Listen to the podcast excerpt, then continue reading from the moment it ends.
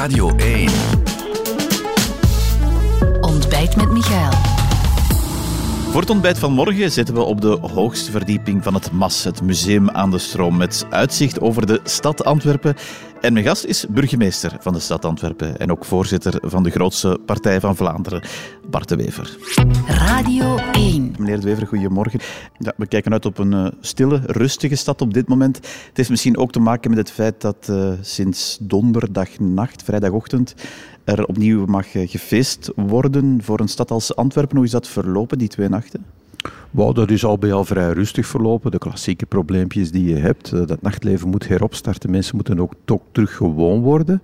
Ik ben alleszins blij dat we niet terug naar een lente en een zomer gaan met recreatie op openbaar domein. Want dat is in een stad heel erg moeilijk. Dan botsen leef- en beleefstad met elkaar. Dus ik ben heel erg blij dat dit gebeurt. Natuurlijk, voor gisteren had je code oranje van de regering, maar ook code oranje van het KMI. De ene code zei ga feesten en de andere code zei blijf binnen. Ja. Dus het was al bij al eerder een coronanacht. Ja, u zegt code oranje. U hebt vorige week zelf al bepleit dat moet, en dan hebben we het over de coronabarometer, niet over die weerbarometer, dat moet snel naar geel. Wanneer is dat dan voor u? Ik heb eigenlijk gezegd, die barometer is goed onderhandeld door Jan Jambon, dat mag toch wel eens gezegd worden, omdat ook de trends van de cijfers daarin zijn meegenomen. Daardoor zijn we al naar oranje kunnen gaan. En daardoor zouden we, dat is niet mijn opinie, maar als ik de cijfers analyseer met specialisten, zouden we het einde van de week eigenlijk naar geel kunnen schakelen. Dat is een kwestie van politieke wil om dat te doen. De cijfers zullen het zeker... eind de week die nu komt, dus net voor de eigenlijk zou je in de Krokusweek in geel kunnen zitten. Dan heb je de mensen een eerste normale vakantieweek zonder maatregelen, zonder CST, wat toch fel bevochten is en eigenlijk ook wel terecht, denk ik. En ook zonder een mondmasker. Dus dat kan. Oproep voor een overlegcomité eigenlijk, want dat moet er dan eerst komen om dat te beslissen. Wel, dat is het prerogatief van de eerste minister. Ja, maar u zegt het moet er komen. Samen te roepen. Ik spreek niet over moeten, ik zeg de cijfers staan het toe. En waarom zou u nu 1 seconde langer de samenleving nog blijven gijzelen in een pandemie? Als zelfs alle specialisten zeggen, we hebben de staart van die pandemie nu echt wel bereikt. Ja, u zegt, dan kan ook het COVID-safe-ticket worden afgeschaft. Ik merk, als ik maar zeg dat ik u te gast heb, heel veel mensen die reageren op alle mogelijke sociale media. Ja, maar N-VA keurt dat COVID-safe-ticket ook goed en blijft dat goedkeuren. Dat zit duidelijk bij een deel van uw achterban niet goed. Nee, dat is inderdaad ook zo, omdat dat onderdeel is van het compromis. U weet dat Vlaanderen daar in een heel moeilijke positie zit, want wij hebben geen crisisbevoegdheden. We moeten dus naar dat overlegcomité... Maar in principe zou de federale regering, zeker onder de pandemie, weet waar ook het parlement is uitgeschakeld, zouden ze alles alleen kunnen beslissen. Je moet het compromis maken. Het CST zat daarin. We hebben al van in het begin gezegd dat CST dat gaat niet werken. Het heeft ons ook heel veel gekost in die vierde golf. Heeft die vierde golf enorm aangewakkerd. Geen enkel specialist spreekt daar nog tegen, maar toch blijven sommigen daaraan vasthouden op een oneerlijke manier om gewoon mensen te dwingen zich te vaccineren. Maar het ergste is, ook dat lukt niet. Geen enkel cijfer toont aan dat het CST daar eigenlijk echt een effect heeft. Dus ik vind het een miskleun en ik zou blij zijn dat ik er vanaf ben. En dat zegt u, dat moet dan bij de eerstvolgende versoepeling gebeuren?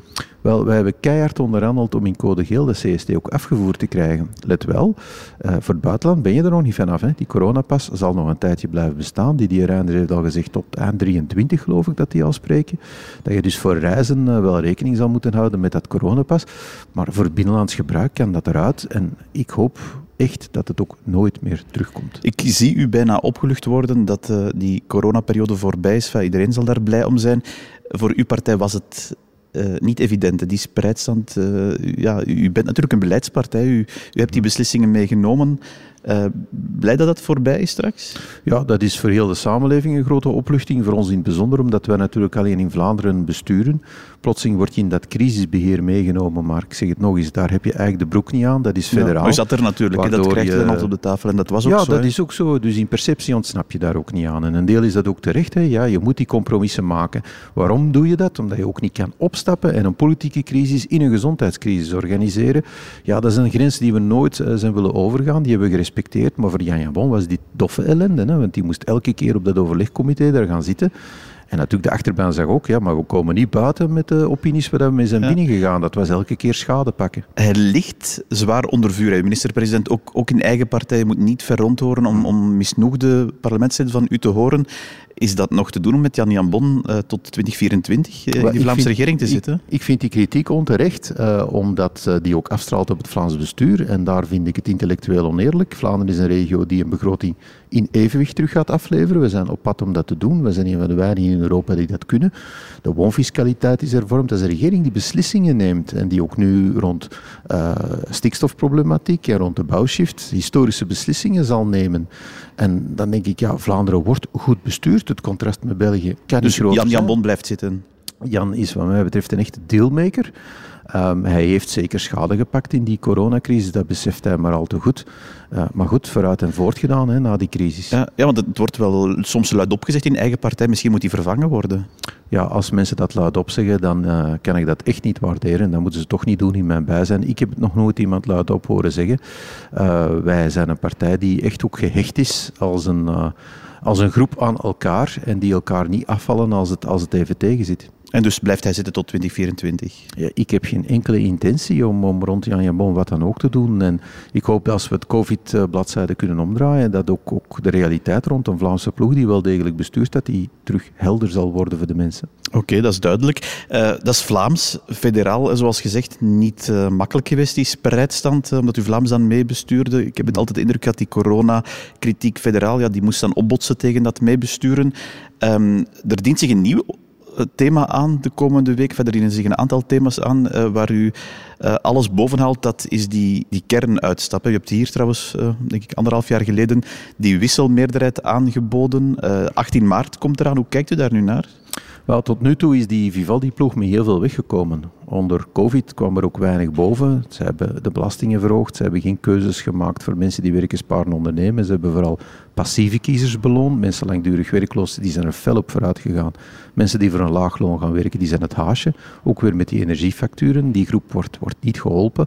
Ja, dat zijn de kan in Vlaams ook, maar goed, dat is een ander punt. Ja, maar Vlaams is er al heel veel gebeurd. Hè. Dus de factuur is nog, door federaal €600 gestegen en door Vlaanderen €200 gedaald de afgelopen jaren. En we werken daar nog voortdurend voort aan.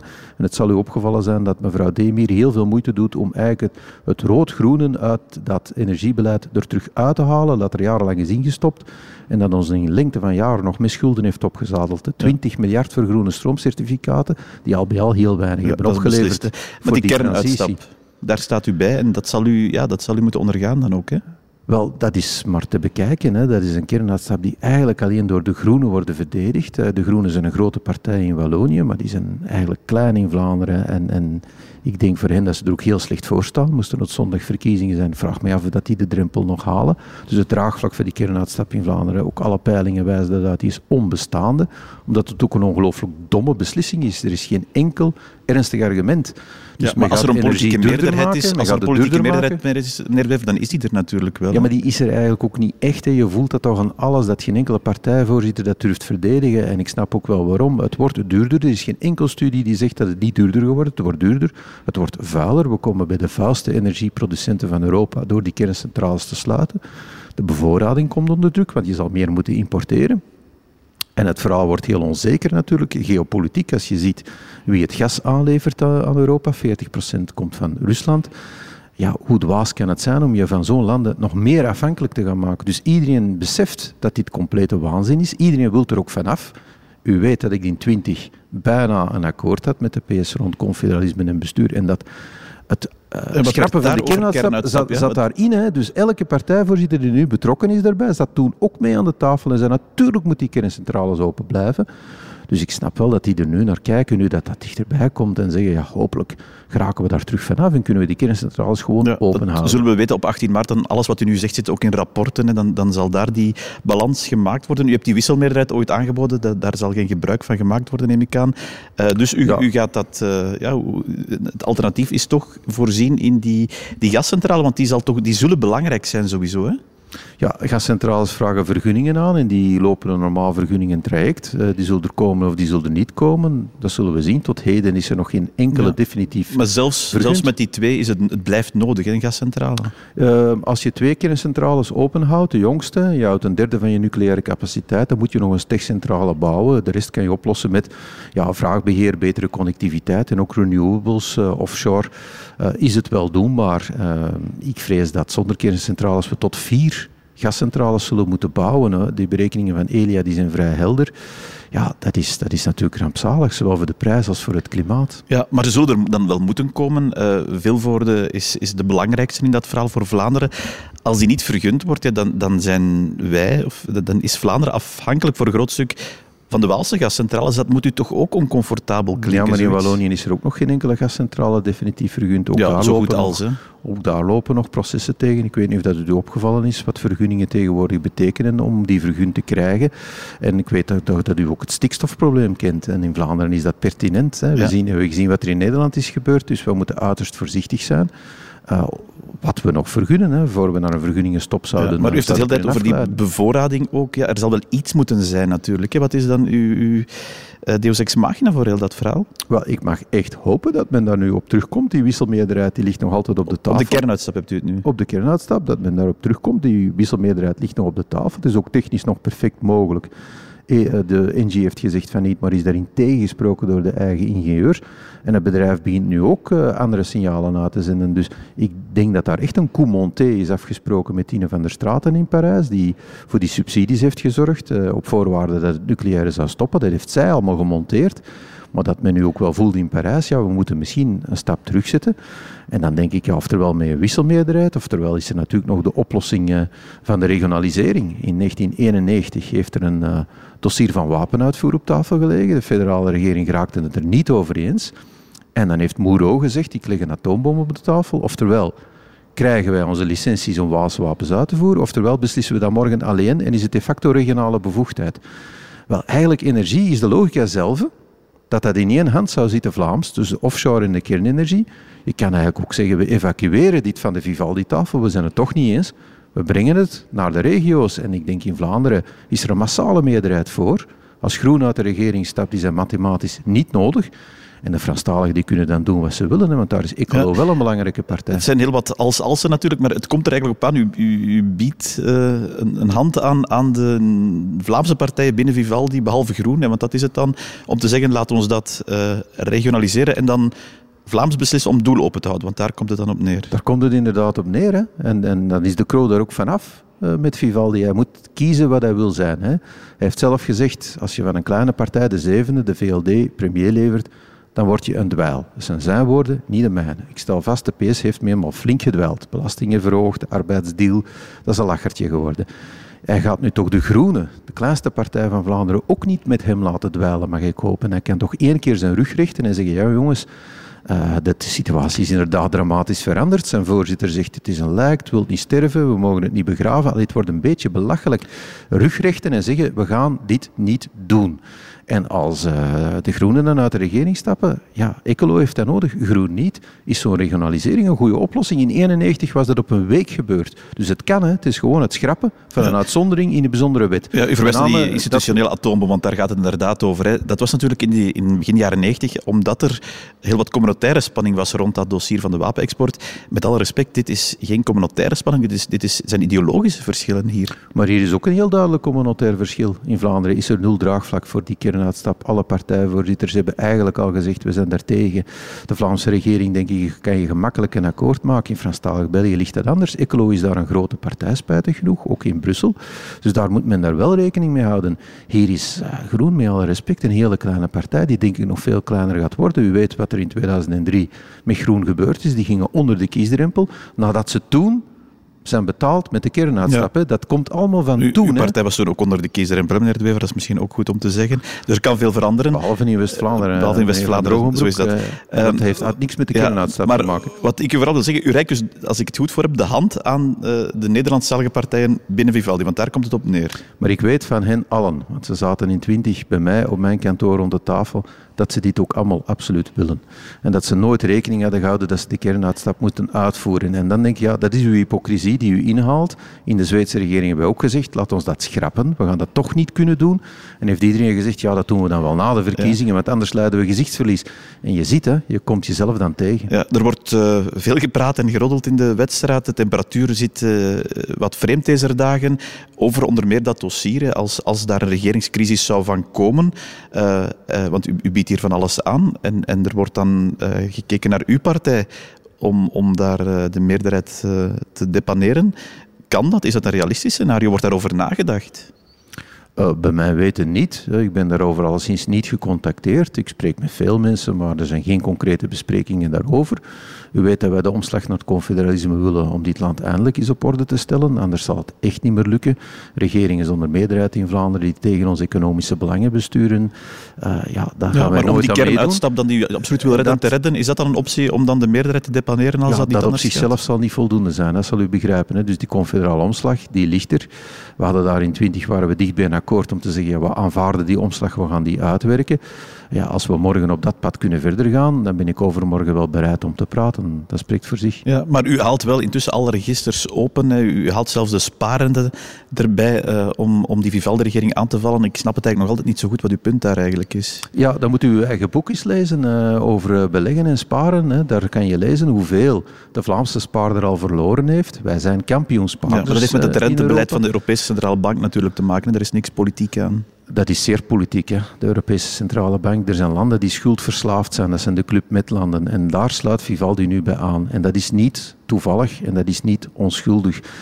Mensen met schulden hebben belang bij een lage rente. Want dan smelt die schuld vanzelf weg door de inflatie. Maar mensen die heel veel hebben gespaard in het verleden, die dus een historische berg hebben opgebouwd, de Vlamingen, moeten wel beseffen dat het hun spaargeld is dat dan smelt. En dat loopt dan in die put.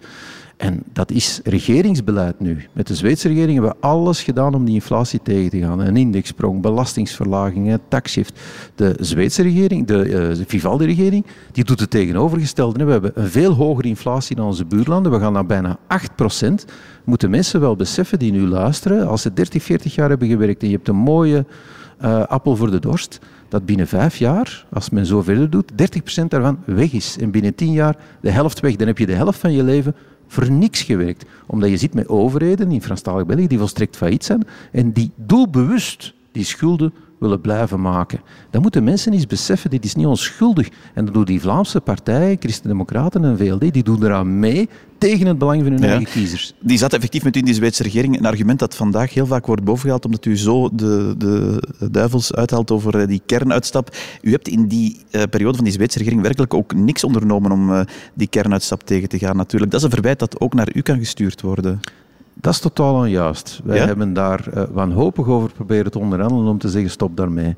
Men heeft ons toen gezegd, ja, we beseffen dat wel, maar we hebben net de verkiezingen ingegaan met de kernuitstap. Ze hebben dat allemaal verdedigd. Hè. De liberalen, mevrouw Rutte was er passioneel voor. Hè. Die zijn voor. Maar u zat natuurlijk wel als grootste partij in die regering. Ja, dus ik zeg nogmaals, we hebben dan de verlenging van de bestaande kerncentrales toen gekregen. We hebben daar trouwens een mooie nucleaire rente voor gekregen in Parijs. Die zullen ze nu niet meer krijgen. Onderhandelingspositie is 0,0, dus we gaan nog mogen betalen. Hè. Zo dom is het dan. En dat kon dan volstaan. Ik heb toen gedacht, goed, dat doen we dan wel na de volgende verkiezingen, want iedereen beseft toch dat we moeten verlengen. En dat is ook zo. Alleen men is dan met Groen in zee gegaan en die mensen zijn zo dogmatisch. Die houden daar zo aan vast tegen alle logica in. Het tart wel elke verbeelding. Maar ik moet nu toegeven, ik dat op voorhand had geweten, ja, dan had ik daar een breekpunt van gemaakt. Maar ik had het nooit kunnen denken dat men zo dom kon zijn. De geschiedenis herschrijft zich niet, dat weet u natuurlijk ook. Een allerlaatste punt nog, meneer De Wever, want u bent zo op Vivaldi aan het afgeven. U kan misschien een mooi cadeau krijgen. Blijkt nu in het regeerakkoord staat ook een splitsing van de gezondheidszorg. Ja, u lacht, maar dat is toch wel iets wat u als confederalist moet toejuichen. Uw steun zal ook nodig zijn, want daar is een 2/3 meerderheid voor nodig. Ja, dat was de grote trofee van de CD&V om in de regering te stappen. Alleen was iedereen ondertussen vergeten dat het in het regeerakkoord stond. Men heeft dat nu voorgelezen en Franstaligen zijn van hun stoel gevallen, dat dat erin staat. Ja, dat doet mij wel vermoeden met hoeveel aandrang daar eigenlijk aan gewerkt is. Dus zij hebben ministers voor institutionele hervormingen. Aan de Vlaamse kant is dat mevrouw Verlinde. Aan de Franstalige kant ben ik het eerlijk gezegd vergeten. Meneer Clarenval. Ah, meneer Clarenval, juist, die is het. Ik denk dat die tot heden juist niks hebben gedaan. Ja, maar goed, het staat erin. Nu in één keer ontdekken. Mijn vraag naar u is, gaat u dat steunen als dat straks gestemd wordt? Als dat een mooie deal is, gaan we dat uiteraard steunen. Men heeft ons ook nodig, want de regering heeft niet eens een meerderheid in Vlaanderen. Maar eerlijk gezegd, ik eet mijn hoed op hè, als er een splitsing van de gezondheidszorg doorkomt in Vivaldi. Allee, dit is toch echt een lachertje. Dat zou dan de hoofdzaak moeten geweest zijn voor een partij om erin te stappen. En we hebben dat heden niks van gehoord. Ze verschieten nu zelf dat dat erin staat. Dus allee, dat doet toch wel te denken op de periode die er nog is, hoeveel werk dat ze daarvan gaan maken. Ja, van heel dat luik institutioneel is er helemaal niks uitgevoerd. Hè. Men ging volkspanels samenstellen, men ging van alles doen. Er gebeurt gewoon totaal niks. Nee, maar als het gebeurt, dan steunt u het. Dat begrijp ik wel. Wel, als het een aanvaardbare deal is, dan steun ik het. Men zou wel kunnen beginnen met ons een geste te doen door eigenlijk die artsenquota in Franstalig België eens te regelen, waar ze nog altijd veel te veel dokters laten afstuderen en dus zo de gezondheidszorg veel te veel kosten laten maken. Dat is een belangrijke transfer van Vlaanderen naar Wallonië. Slotvraag, meneer De Wever. Ik heb het gevoel dat geen enkele beleidspartij vandaag zomaar uit die verkiezingen kan komen en denken dat ze daar veel te winnen heeft. Dat lijkt me ook voor de Uwe zo. Maakt u zich zorgen? Ja, op dit moment denk ik dat niemand die, laat ons zeggen, beleid maakt in heel Europa er zo geweldig goed voor staat en zeker niet in dit land. België is altijd al moeilijk en bij een stresstest valt het dan volledig door de mand. En dat is nu ook gebeurd. En dus de boosheid van de mensen die er al is rond massamigratie, rond de economische transitie die veel mensen doet vrezen voor hun job, rond de klimaattransitie die veel mensen doet vrezen voor de kwaliteit van hun leven. Maar maakt u zich zorgen als partij? Daar is een boosheid. Ik heb er met Ahmed Aboutal veel over kunnen praten. We waren samen op stap. Die zegt, ja, ik zie dat ook bij ons. 30% van de mensen is echt boos op de elite. Heeft het gevoel dat de elite in Europa hen niet meer verdedigt, hun identiteit. De analyse kennen we, maar maakt u zich zorgen als partij? Ja, omdat COVID daar nu bovenop komt. En dat zorgt dus nog eens voor een extra moeheid, een grote emotionaliteit. Ik merk dat op straat, ik merk dat op sociale media. Het is ongelooflijk zuur. En ik denk inderdaad dat op dit moment de extremisten die lucht verkopen, dat die op winst staan. Oké, waarvan akte. Meneer De Wever, dank u wel voor de komst van morgen hier naar het MAS. Graag gedaan. Dit was Ontbijt met Michaël, een podcast van Radio 1. Ontdek nog meer podcasts van Radio 1 in onze app en op radio1.be.